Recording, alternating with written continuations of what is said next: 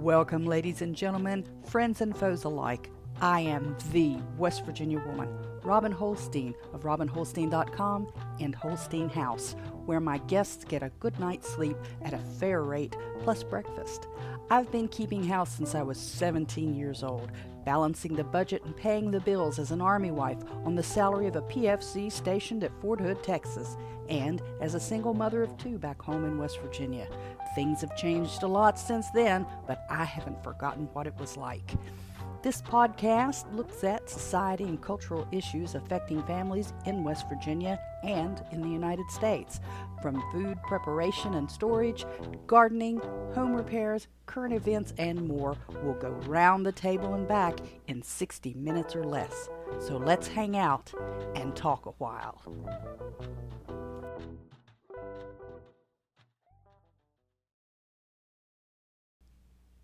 Good morning. How are you this morning? I hope you are well. I'm just getting up and getting started. Well, that's not that's not true. Um, it is. I'm recording this a little after seven in the morning. I've been up. Sin- I've been out of bed since 4:30. I've been awake since about three because the dog had to get up in the middle of the night she's getting terrible about that. I don't know if it's because we're not letting her out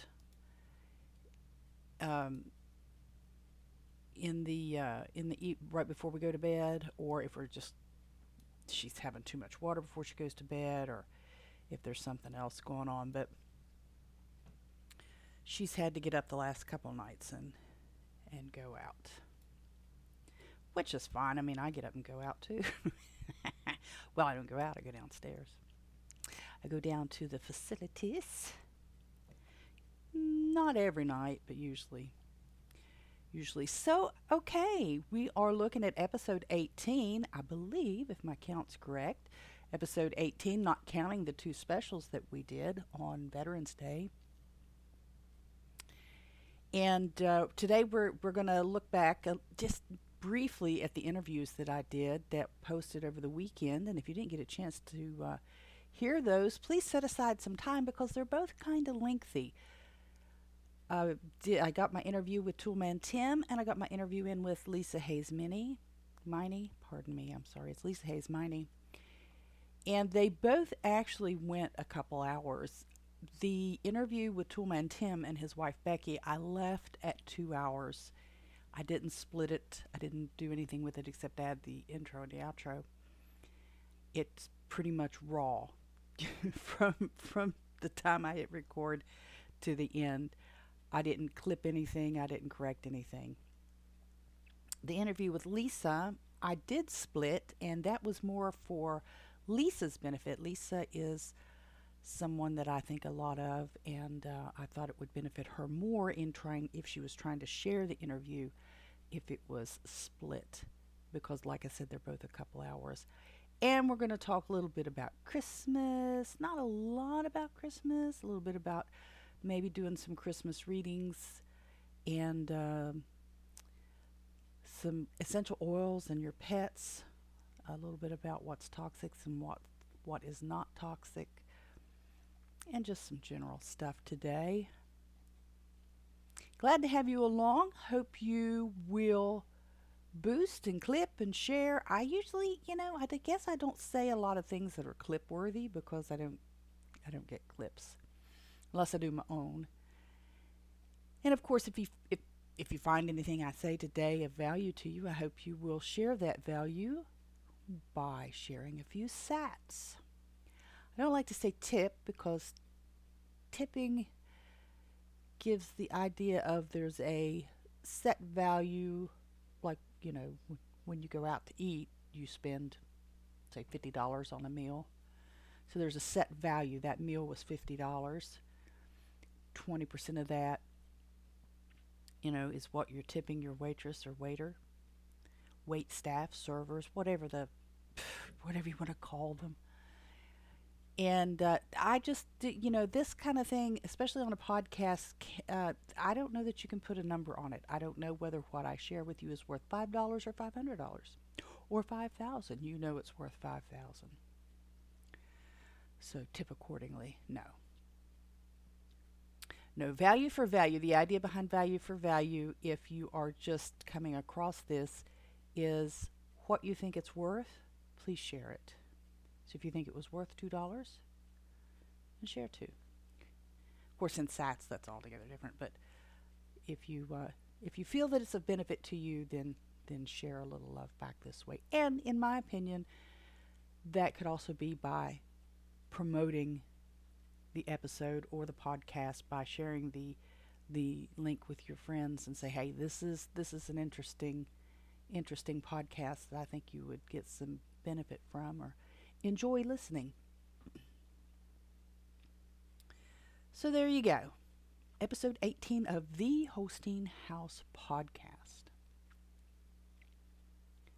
So I mentioned uh, Christmas readings. I've been thinking about this. I'd like to do something. I don't know if I'd make it an annual. Annual assumes that I'm going to be here this time next year, which I, I hope I am. Because I enjoy this. But an annual reading of some sort around Christmas. Now, in my local church, our pastor has traditionally read the Christmas story or the birth of Christ story from the book of Luke in the New Testament. And I could do that.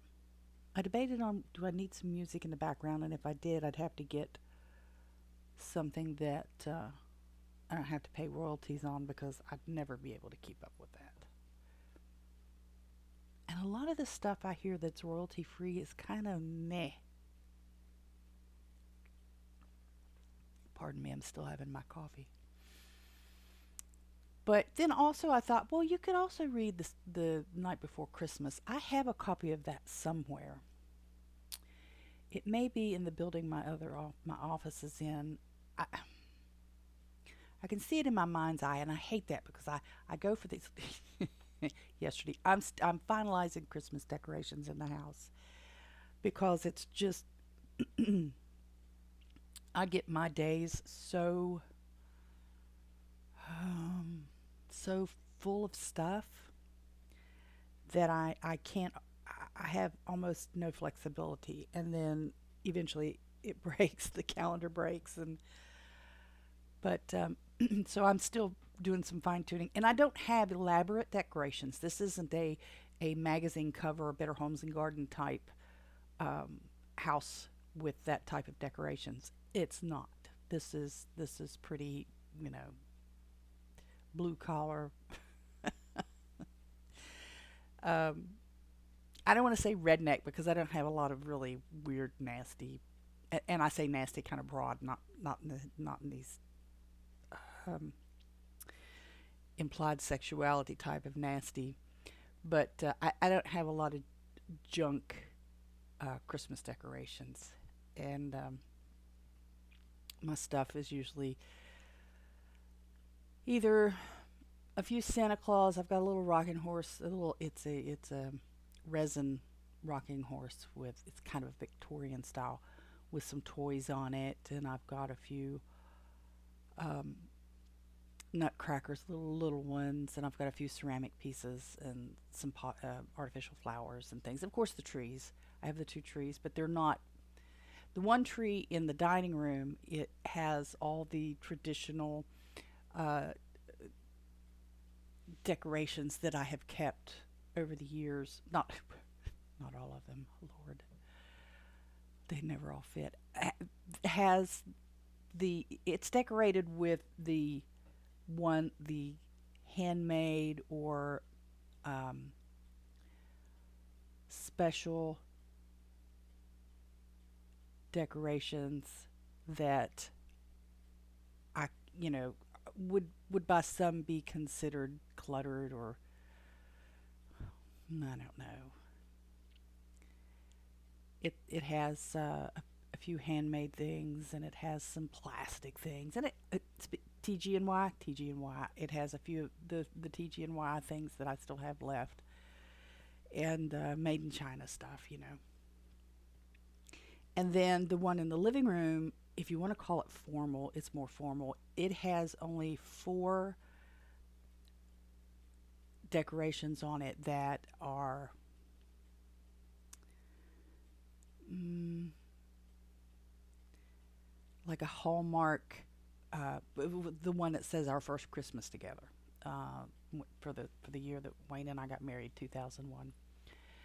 It has uh, two that were baby's first Christmas. It has one. It's a Cinderella for my grandniece that I got for her first Christmas because I couldn't find one with her birth year on it. And it has one for my son, my older son's first Christmas. And then the rest of them are uh, the bows, the garland, the lights, the um, ornamental bulbs, you know. And actually, they're all plastic. You wouldn't know that unless you got right up on them. They're all plastic because I live in a house with hardwood floors. And the first time a a glass ornament hits the hardwood floor is usually the last time that glass ornament hits the hardwood floor. And heaven help you, try to vacuum up all those little tiny shards.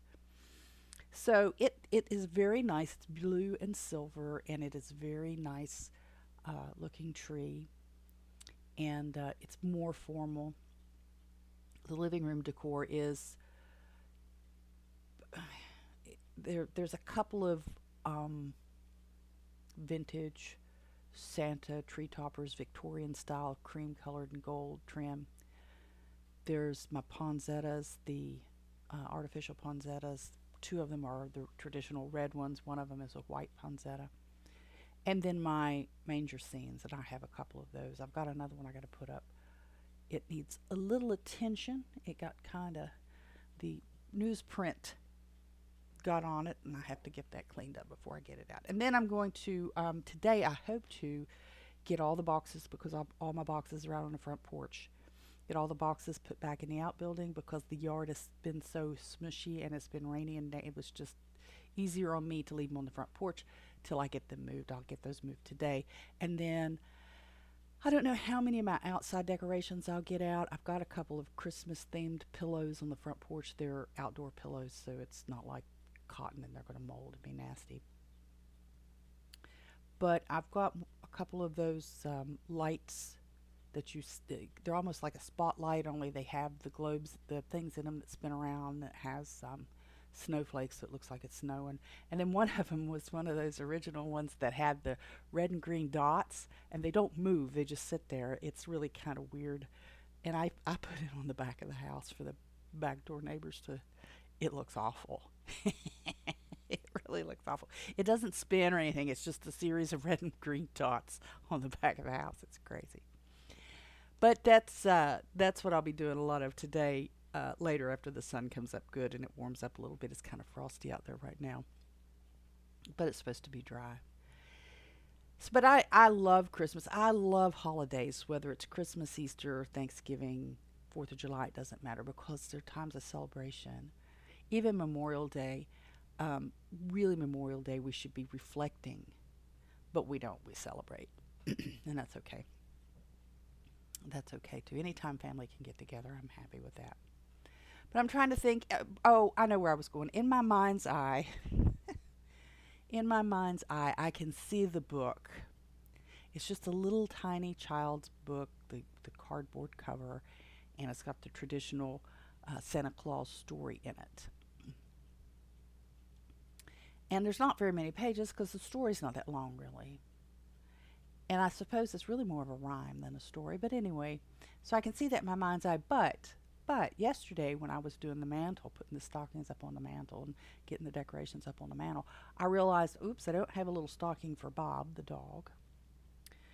And I have one for Betty, but I don't have any place to put it because I did some work on the um, the bricks. I did I, I dry brushed some um, some paint on the bricks to change the color just a little bit on the bricks in the front room, in the living room fireplace. And I had had these command hooks for my other dogs, for Jack and Gracie. And I had command hooks on there to hold their little stockings. And it, they were they're the clear they were the clear ones, so you didn't really notice them on the on the brickwork through the year. I can and I could leave them there. And then the little stockings that we had for uh, Jack or yeah Jack and Gracie, they're just you know not four inches, just a little decorative one. I didn't put anything in them anyway, but it was just to you know to complete the family thing, you know. Well, I don't have one for Bob. I have one for Betty White, but I don't have one for Bob White. So I needed to get one, and I thought, well, let me go ahead. I need to put the command hooks back up. And I couldn't find my command hooks. And I thought, well, I got a thing of them downstairs. I'll go down and get them. And in my mind's eye, I knew exactly where they were. I walked down the stairs around the corner, and they weren't there. I know I wasted a couple hours. No, I wasted a good 45 minutes, though. A good 45 minutes hunting for those, and I never did find them. I could have walked to the Walmart and back by then, but I didn't yet. I may do that today. I'd really need to walk. The things that I need from Walmart, I could carry in one grocery bag, so I could carry them back.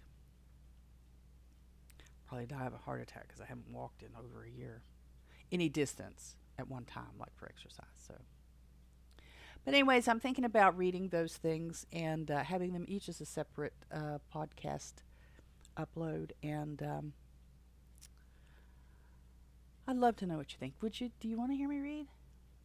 I mean, I don't know. I like the idea. Think about it. Let me know. So my interview with Toolman Tim and his wife, wife Becky is, is up. I mentioned that earlier. It's up.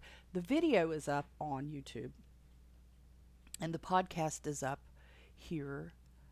And I'll put a link in the show notes so you can get to it easy if you want to. Um, my show notes go so long because I copy and paste from every, the same thing for everything. But I'll, I'll, I'll get it in there in the upper portions of it so you can find it easy.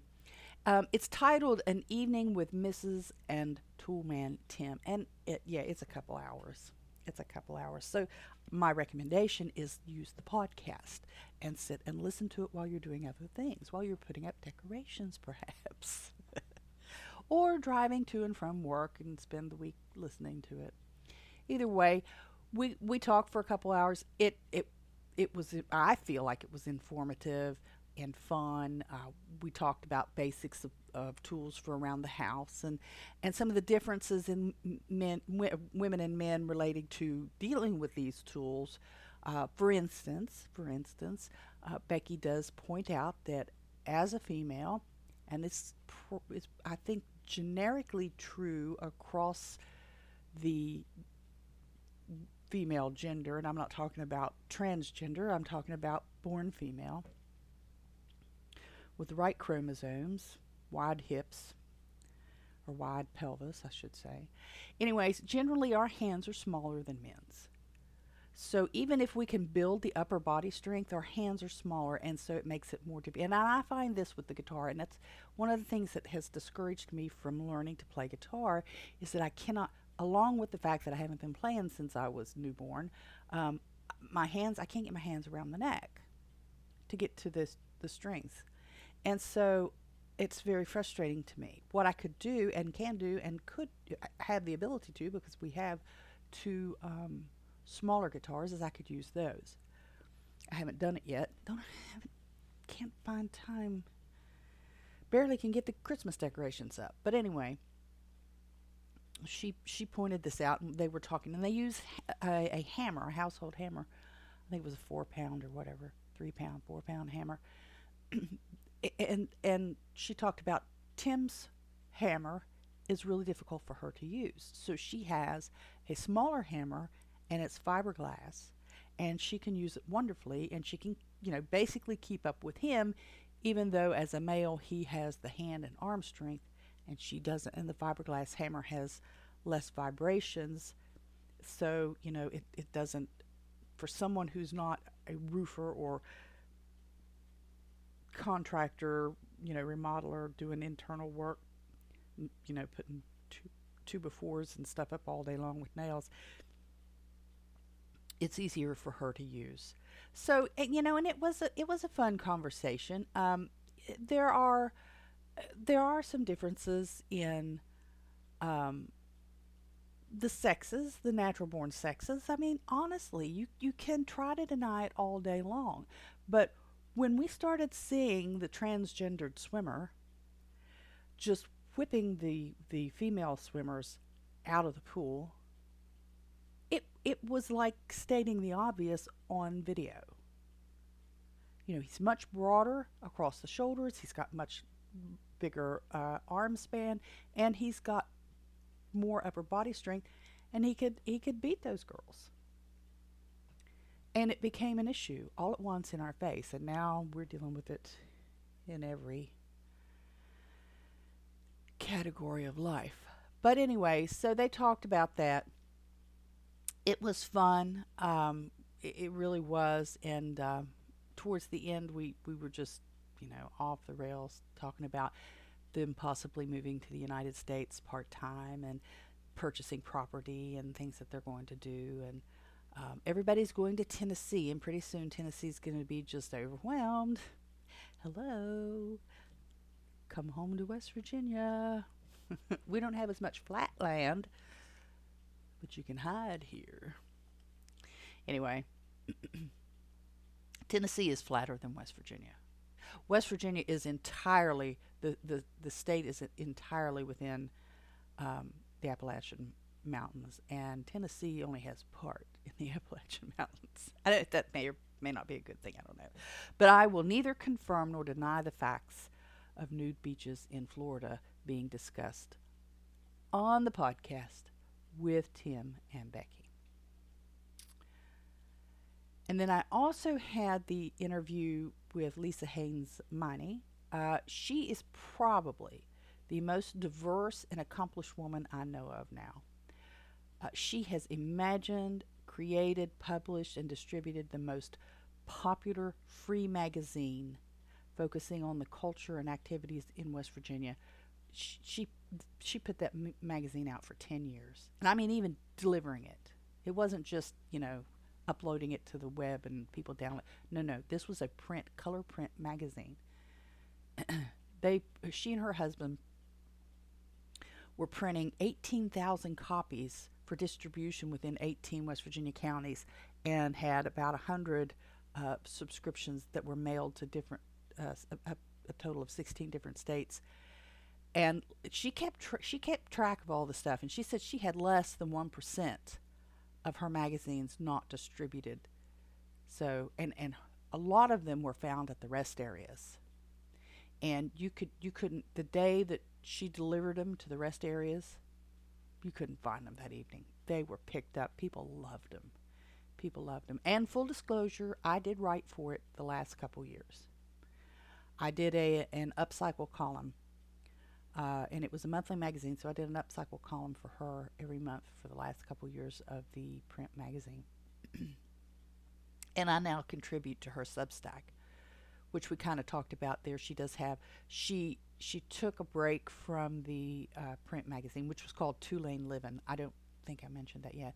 It's Two Lane Living, and she took a break from it for a couple years and brought it back under Substack and it's and she has titled that two lane renaissance. And she goes into why she called it that and um, how she got to that point.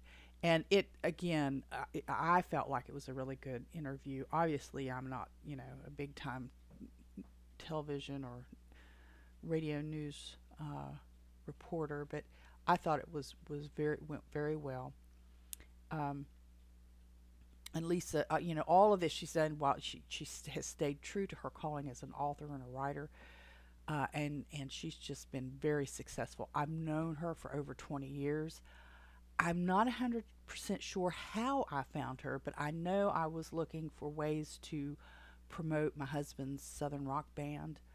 Um, the Southern rock band was called Rockin' Horse, and and there was five guys there, and um, it was uh, it was a really good and very popular at the time and I was had built them built a web page for them and was trying to promote it and I was distributing their e- electronic newsletter and and um, uh, it was doing fairly well towards the end and uh, Lisa was running a page called West Virginia Cottages and um, I she, I wore her down until she accepted Rockin' Horse as a as an advertiser in West Virginia cottages.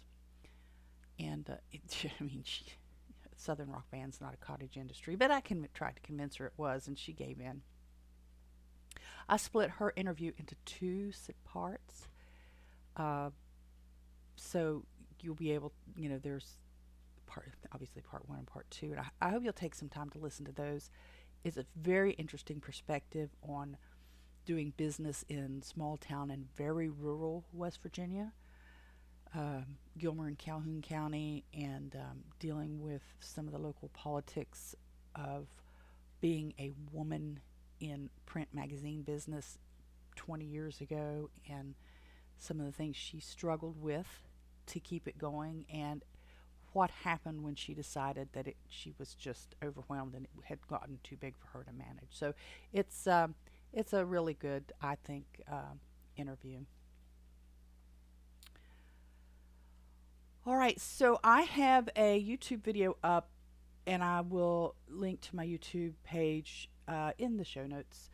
Uh, using steam to relax the wrinkles on your polyester poinsettias or polyester uh, flowers for the holidays. I have the three, and they're very inexpensive uh, artificial poinsettias that I use during the holiday, and they go back into a particular box every year, and uh, they they tend to get really wrinkled.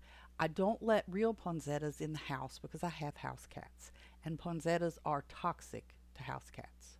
They're toxic to any cat, but they're toxic to my house cats. I don't I don't accept them. If people try to give them to me, I I find a way to offload them, uh, real ones, right away. I don't even want them in the house. The cats may not fool with them because I mean cats aren't idiots, but you know sometimes they get curious and uh, I don't need my cats getting sick off of some tropical plant that somebody gave me. Um, so, a lot of times when I take not just the poinsettias, although they're the largest ones, so they're really obvious, uh, out a, after being packed for 11 months or so, they're wrinkled. And I could just flop them up anywhere, but you know, I like to brush them off a little bit and and get the wrinkles out. And and when you put when I put them in the boxes they kind of get along with wrinkled and mashed. They're you know you just kind of got to fiddle with them and and straighten them back out. To make them look nice. And I just use a, hand clothing steamer you know you've seen those steamers that you get to take the wrinkles out of your curtains and your and your suits and stuff but it's something like that only it's a travel one it's a small one um, that I bought years ago to take to a conference and haven't really used it since, but I use it to take the, the wrinkles. It does a very good job. Now these these artificial flowers were were purchased when I was working for the state conservation agency, and I left there in 2007, and I had bought them. There was a Dollar General store at Sissonville, and and the conservation agency was at Guthrie, so Sissonville was a couple mile drive, and uh, where we frequently went for lunch. There was a couple sit, local sit-down restaurants, a Chinese restaurant, a, um, a an American cuisine restaurant, a Wendy's, and something else, maybe a Taco Bell. I don't remember. It's been so long. But um, I, I picked up the poinsettias at the Dollar General and uh, brought them into my office. And from a distance, they look very real. As a matter of fact, you have to get right up on them to look at the plastic stems to realize that they are artificial. And um, so they, I've had them for a long time, and I just t- treat them gently. I mean, you know, I could really tear them up if I wanted to. It wouldn't be that hard. But I treat them gently, and I you know, if a leaf falls off, I hot glue it back. I mean, I just I just try to take care of them. I know they weren't expensive, but there's no point in just tearing them up. You know, why why just do that? So uh, my holiday decorations are just about in place. There's some fine tuning and some tidying up I need to do. I need to put the boxes away and um, try to get the outdoor stuff done today if possible. And along the lines of holidays and decorations, I, I've always had some type of a pet. uh, whether it's a dog, a cat. I've had parakeets, finches, cockatoos, and fish.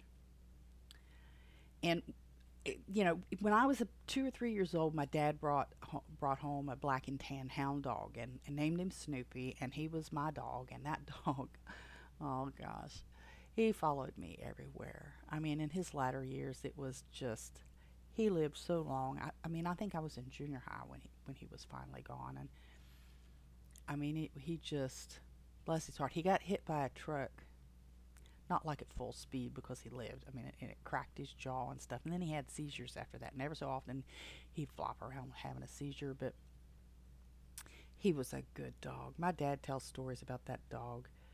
You know, I, when I was a kid, I got out of the yard. I mean, kid, kid, baby kid, two or three years old, got out of the yard, and and the dog come and got dad. And I mean, it's kind of like Lassie and Timmy fell down the well type of thing. and Dad figured out that I was the dog wanted something, and then the dog walked past him and he followed the dog and there I was out in the road. Little stories like that. But um, so I've had no and and since then I've had I was counting and I don't think I missed any. I've had no less than 10 dogs in my life. And um, so I've always had always had a dog. And currently I have Bob and Betty White. Now uh, we adopted Betty. I should have said Betty and Bob White in November of 2021. She is a white boxer, about 11 years old. It's hard to know exactly how old she was because she's a rescue. Uh, she was found stray and almost dead. I mean, she she didn't have an inch of fat on her body, and I don't mean the kind of show dog look uh, of skinny for a boxer. I mean her ribs were the the skin was hanging and sunken between her ribs, and the knobs on her spine were showing. I mean, she was in bad shape. But we adopted her, and um, and she's she's come along just fine. And Bob, we just adopted this July, July of 2022. So uh, the rescue, and we drove a long way to get him because I kept seeing uh, boxers on the um, animal shelter sites and they would be up today and I would call in the morning and then they would be gone. A rescue of some sort. They already had some arrangement. So yeah, they put their picture up but they really weren't available because they'd already contacted a rescue and the rescue was already on the way to get them and then you would have to deal with the rescue. But the rescue that was coming in to get these dogs and this was up until last July and then I stopped keeping track. Were taking them out of state and then didn't um, didn't adopt back into West Virginia. So it was getting difficult. And even the rescue that I worked with to get Betty, um, they were having a rough time um, saving dogs from this area because this out of state uh, big name place was coming in and getting them. And I mean, in the big picture, as long as the animals are well treated and saved, that's the key. But you know, there's those of us who are willing to take them in, and they, we, we couldn't, because not just anybody's going to take a boxer. They're big, they're clumsy, they're like having perpetual two year olds.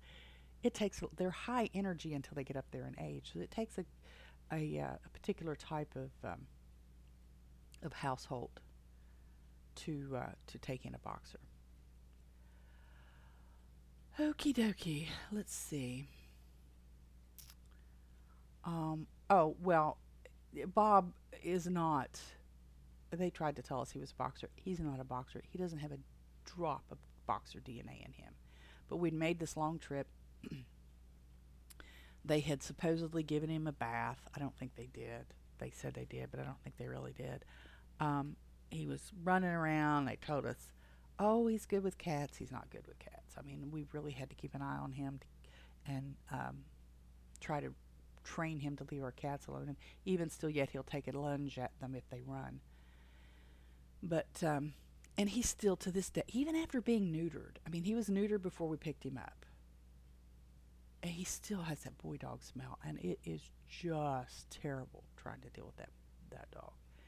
So what I and and this will make sense here in just a minute. I you have been I've used an automatic air freshener, just a little battery powered air freshener you get the little cans and you set them somewhere discreet, and every half hour it goes and it shoots this little air freshener. I started doing that with Jack and Gracie when we adopted them, and they were boxers because Jack was so gassy. He just was a gassy dog. Even on specialty foods, he was a very gassy dog. And I'll tell you, that stuff is lethal. and um, so Jack, that's where I started. The the little plug-in things were a waste of time, but these little air fresheners with the cans. Um, let me see. I've got one here. I got to get another can of stuff for them. I had one and I dropped it, and the top of it cracked. Um, Glade. It, this one is it's ugly, but it sits behind a picture so you don't see it. Um, it's a Glade air freshener, and it and it can go every 9, 18, or 36 minutes. So I keep it set at 36.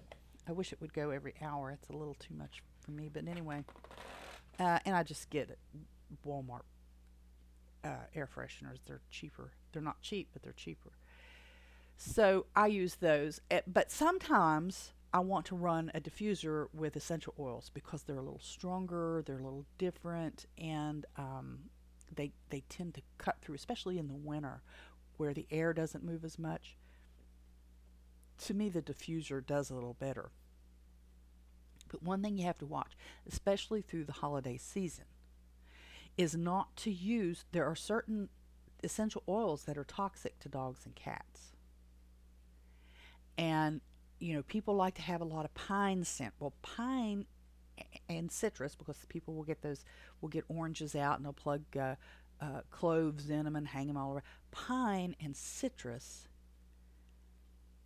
are not safe for your dogs. So, according there's a site, there's several of them, but, but this one partic- particular one is called Pets Online, no, Pet Poison Helpline.com. It's all one word P E T P O I S O N H E L P L I N E. I'll put it in the show notes.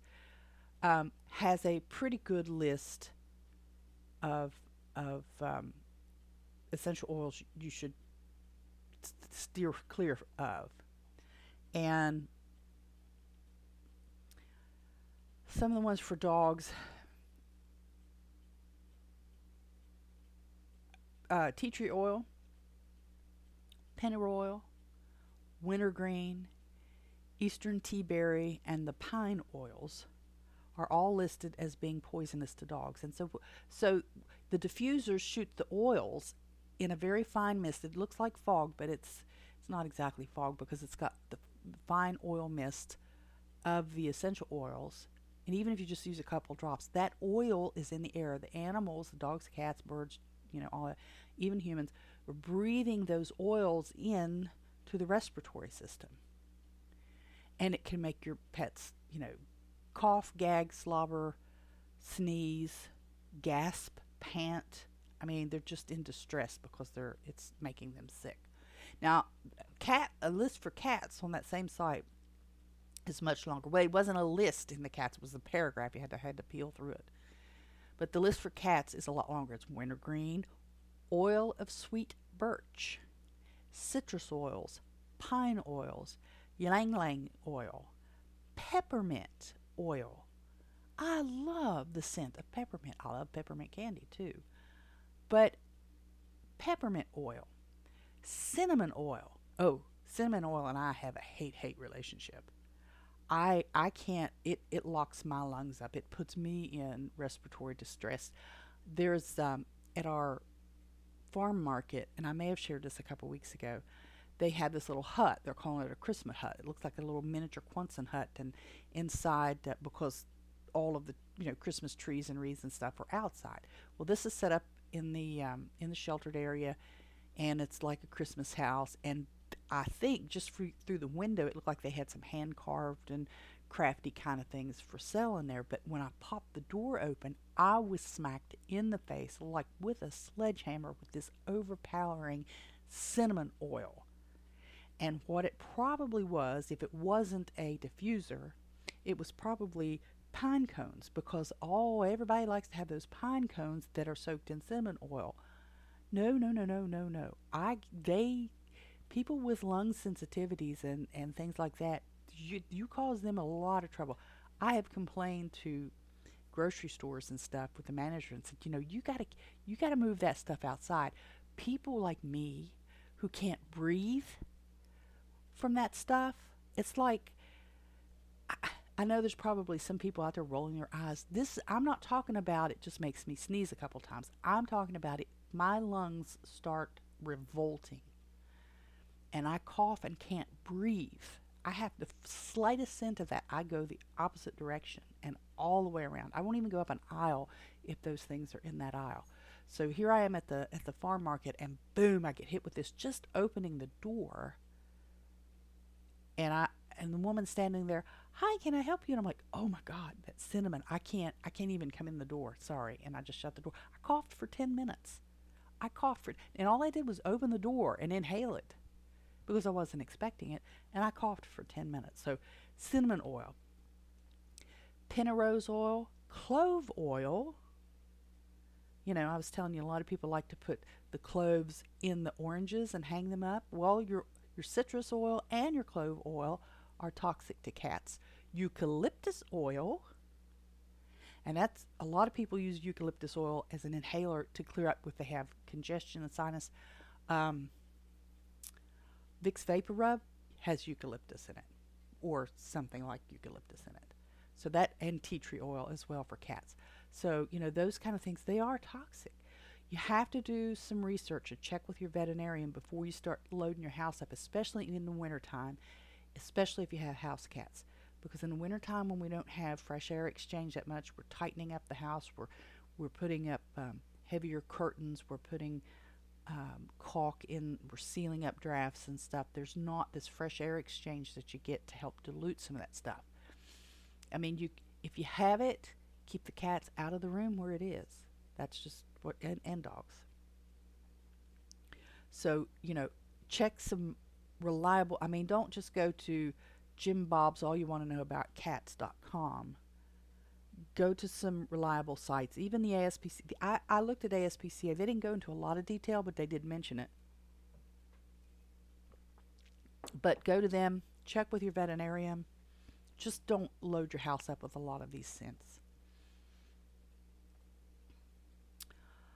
I did mention uh, a couple weeks ago that I saw a gray squirrel out back, and uh, it was barking at me when I was putting some clothes and stuff out or hanging some towels out.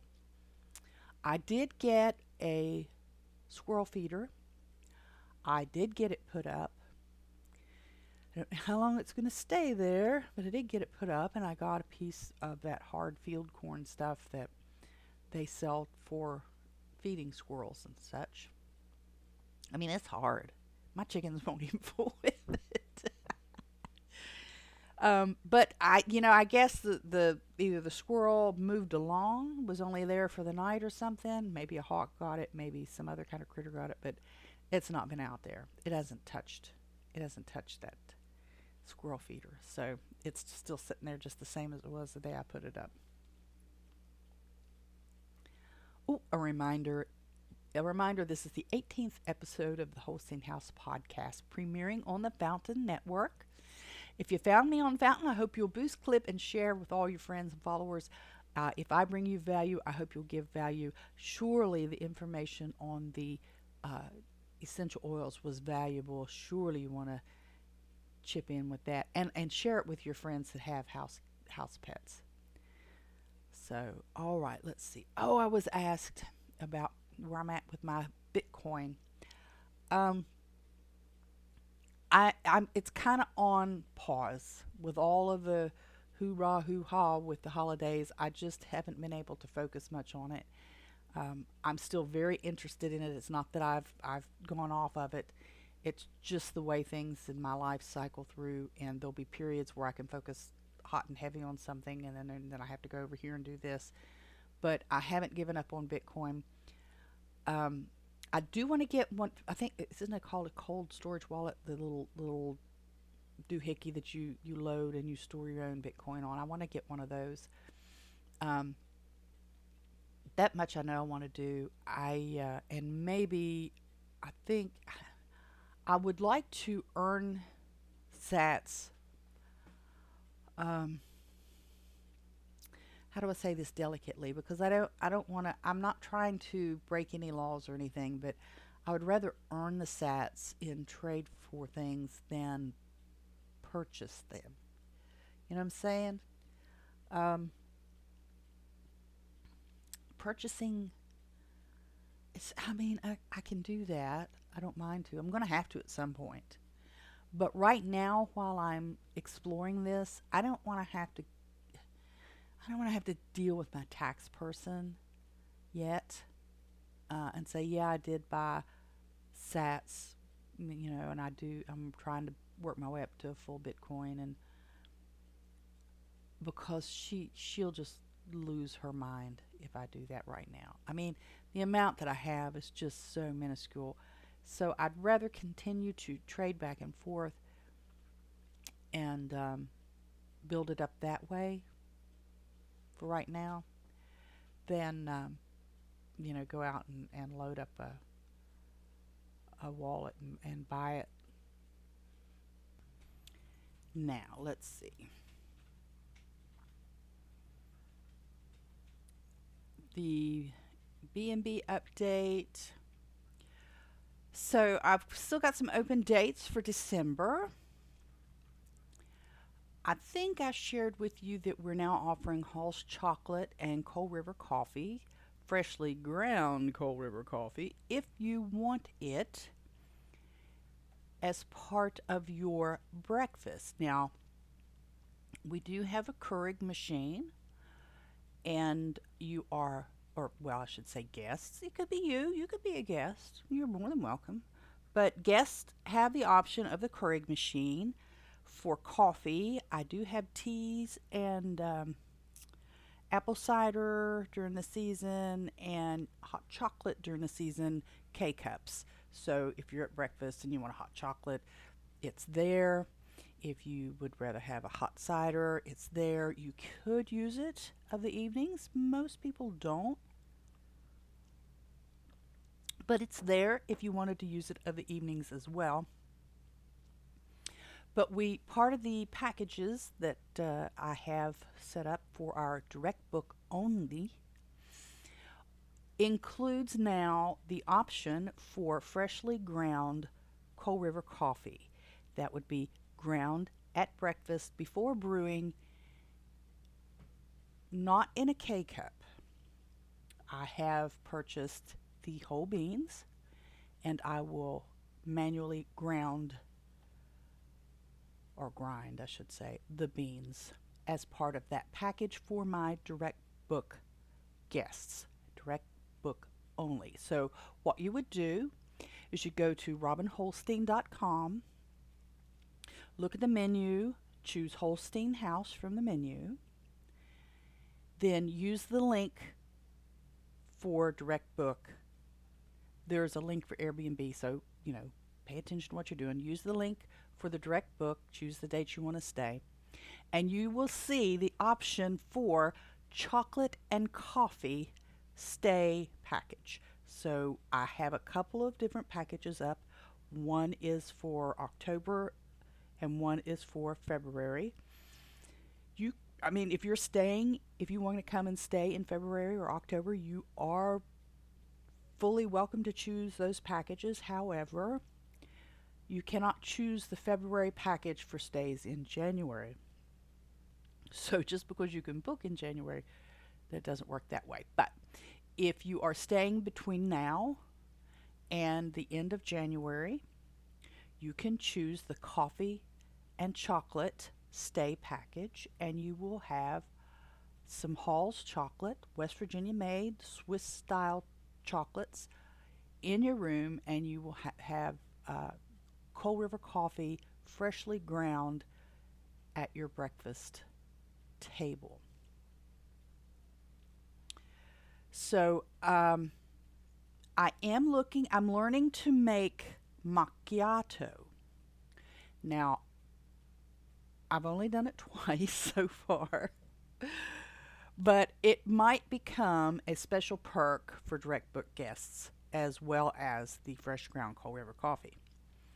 I purchased an inexpensive stovetop express espresso maker. It's not express as in exp. It's espresso, esp. And a milk frother.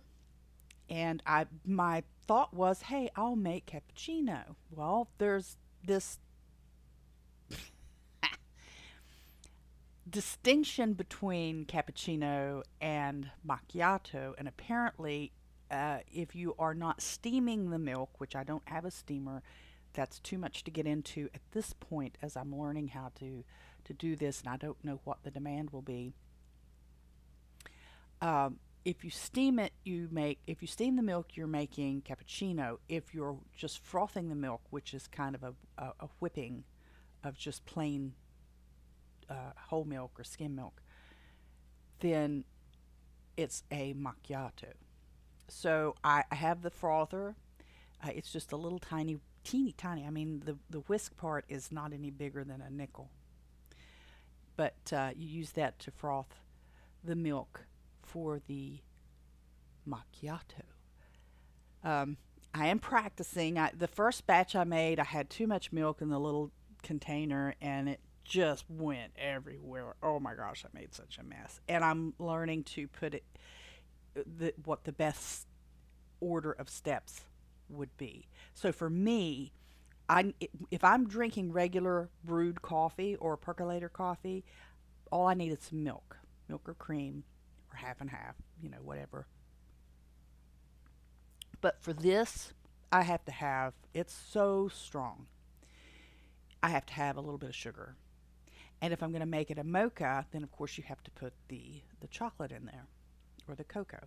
So I'm I'm trying to work out the best way to heat the cup, then put the sugar and the chocolate, then the coffee or espresso, and then the the froth.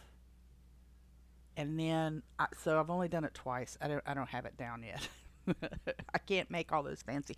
I do have a couple stencils where you can where I can take in and tap a little cinnamon or or tap a little chocolate or cocoa across the top of the foam um, and have little decorations on there. But I can't do the um, you know how they make little hearts and stuff. I, I can't do that yet. But I've only done it twice, so I mean you know. But I will offer it free to guests initially while I'm learning because I don't want to you know, charge my guests for something as part of a package and that I don't know how to make. So the first little first few times it's going to be plus I'm making it for myself while I'm learning to make it and the pot is small. I I either need smaller cups because I'm not 100% sure what the proper serving size is. If I use my regular coffee mugs, that little that little stovetop coffee maker or espresso maker, that's not enough for anybody. But uh, I think you're supposed to use a smaller cup. And if that's the case, then I can get, I believe I get two servings out of this small aluminum pot. And it's different in that a percolator, the, boiling water bubbles up the tube and across and down over the grounds grounds. It's similar with um, a drip coffee maker. The hot water is dripping over top of the grounds. This contraption, the hot water boils and the steam and the pressure builds up in the bottom of the container and it, it steams through the grounds and through the tube and bubbles out into the carafe.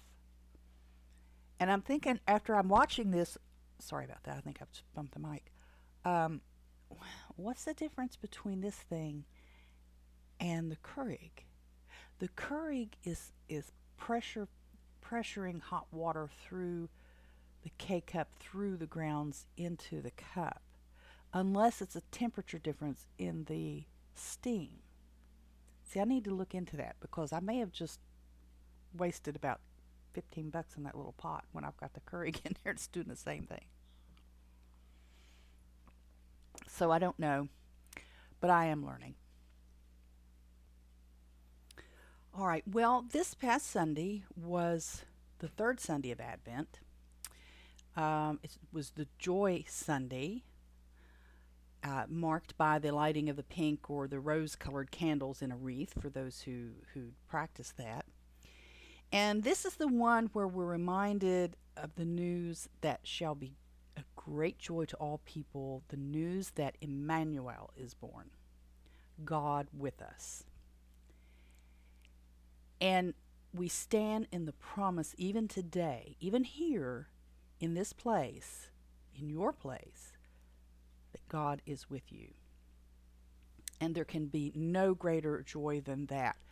So, at our church service this past week, we read, uh, or we we lit the third Advent candle. Actually, we you light all three of them, but we we moved up to the third one, which is the joy candle. And our um, our devotional was focused on Isaiah 35 and Psalm 146. And it went like this The wilderness and the dry land shall be glad. The desert shall, shall rejoice and blossom like the crocus. It shall blossom abundantly and rejoice with joy and singing. A highway shall be there, and it shall be called the Holy Way. The unclean shall not travel on it, but it shall be for God's people. No traveler, not even fools, shall go astray. And the ransomed of the Lord shall return and come to Zion with singing. Everlasting joy shall be upon their heads. They shall obtain joy and gladness, and sorrow and sighing shall flee away. The prophet Isaiah tells us about the joy of ascending to God's house. The prophet tells us to imagine being set free, being unburdened, being released to live, to fully live in the grace and wonder of life itself, surrounded by those who love us like no one else. And then he tells us that the journey to get there is just as much a joy. The psalmist says, Happy are these whose help is the God of Jacob, whose hope is in the Lord, who made the heaven and earth, who keeps faith, who executes justice, gives food, sets prisoners free, opens eyes, lifts up, watches over, upholds. The Lord will reign forever, your God, O Zion, for all generations. Praise the Lord and that's from Psalm 146. And then we light the candles, the candle of joyous hope, of proclaimed peace, and of deep and everlasting joy, as a sign that we are those who walk with a skip in our step, because we can see the destination, and it is pure joy. We are ascending to God's promise. So that was just our little Advent reading at, at service today, or not today, Sunday. Of course, I just read it today, but anyway. And our service went quite well, as it normally does. We're still looking for our pastor. I'm still leading the services, which is fine. I do have, uh, you know, the normal doubts and reservations that come with somebody who doesn't feel that they're qualified, but that's okay God doesn't always call the qualified, He qualifies the call. And don't forget that I want to state clearly I am a follower of Christ. I'm technically a member of the United Methodist Church. However, I first put the teachings of Christ, not the book of discipline.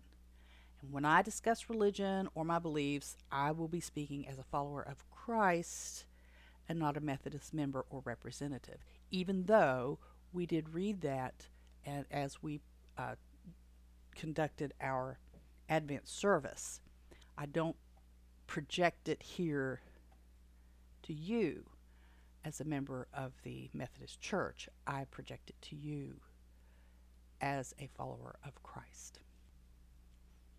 So don't forget also, on a totally different topic here, if you're traveling the West Virginia Turnpike and you're traveling to or through West Virginia and you need a place to stop, look up Holstein House either at robinholstein.com or on Airbnb.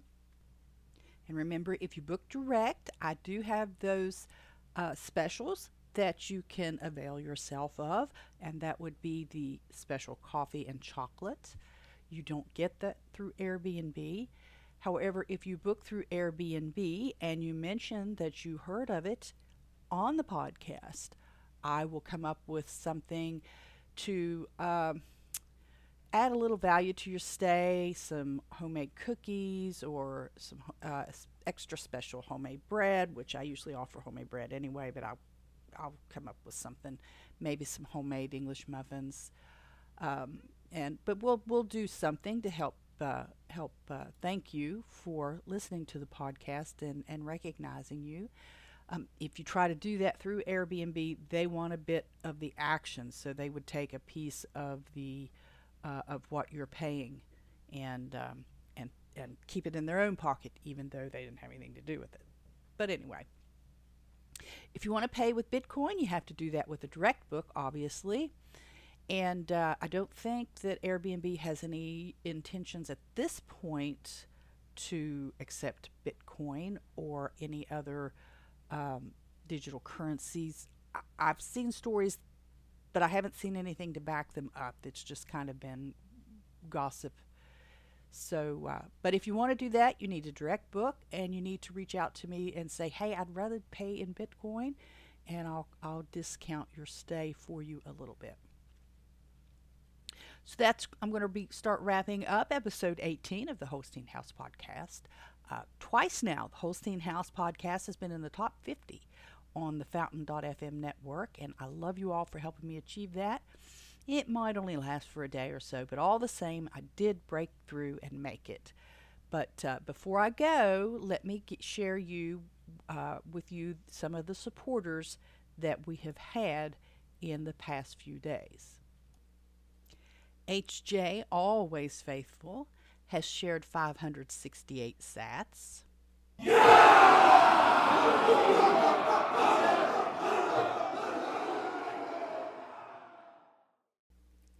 Euphrosynos has shared a total of 4,020 sats, commenting on the fourth doctor being the best doctor, using cast iron, and some audio issues I was struggling through trying to use a different uh, different PC setup.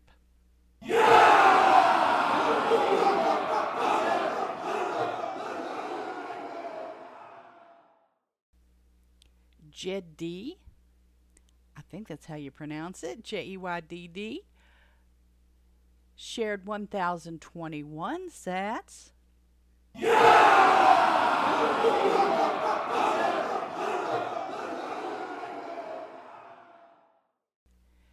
Sharing a little bit about using cast iron cookware. And user 60861 87853536742 shared 500 sats.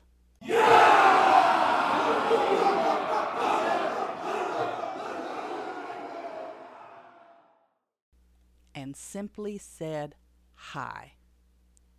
Well, your continued support while I stumble through all of this is greatly appreciated. We premiered the podcast on the Fountain Network.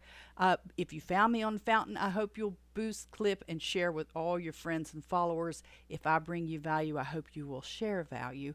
And if you found me on one of the other uh, podcast apps, I think iHeart and Podbean and uh, there's another one I think. I can't remember what it is. But if you found me on any of uh, any of the other ones, I hope you'll reach out to me through my website at robinholstein.com and let me know, and uh, and spread the word and and spread the love, as some of them like to say. So there you have it. Post your comments, do all that boosting, liking, sharing, thumbs up, and stuff that helps spread the word and poke the algorithms.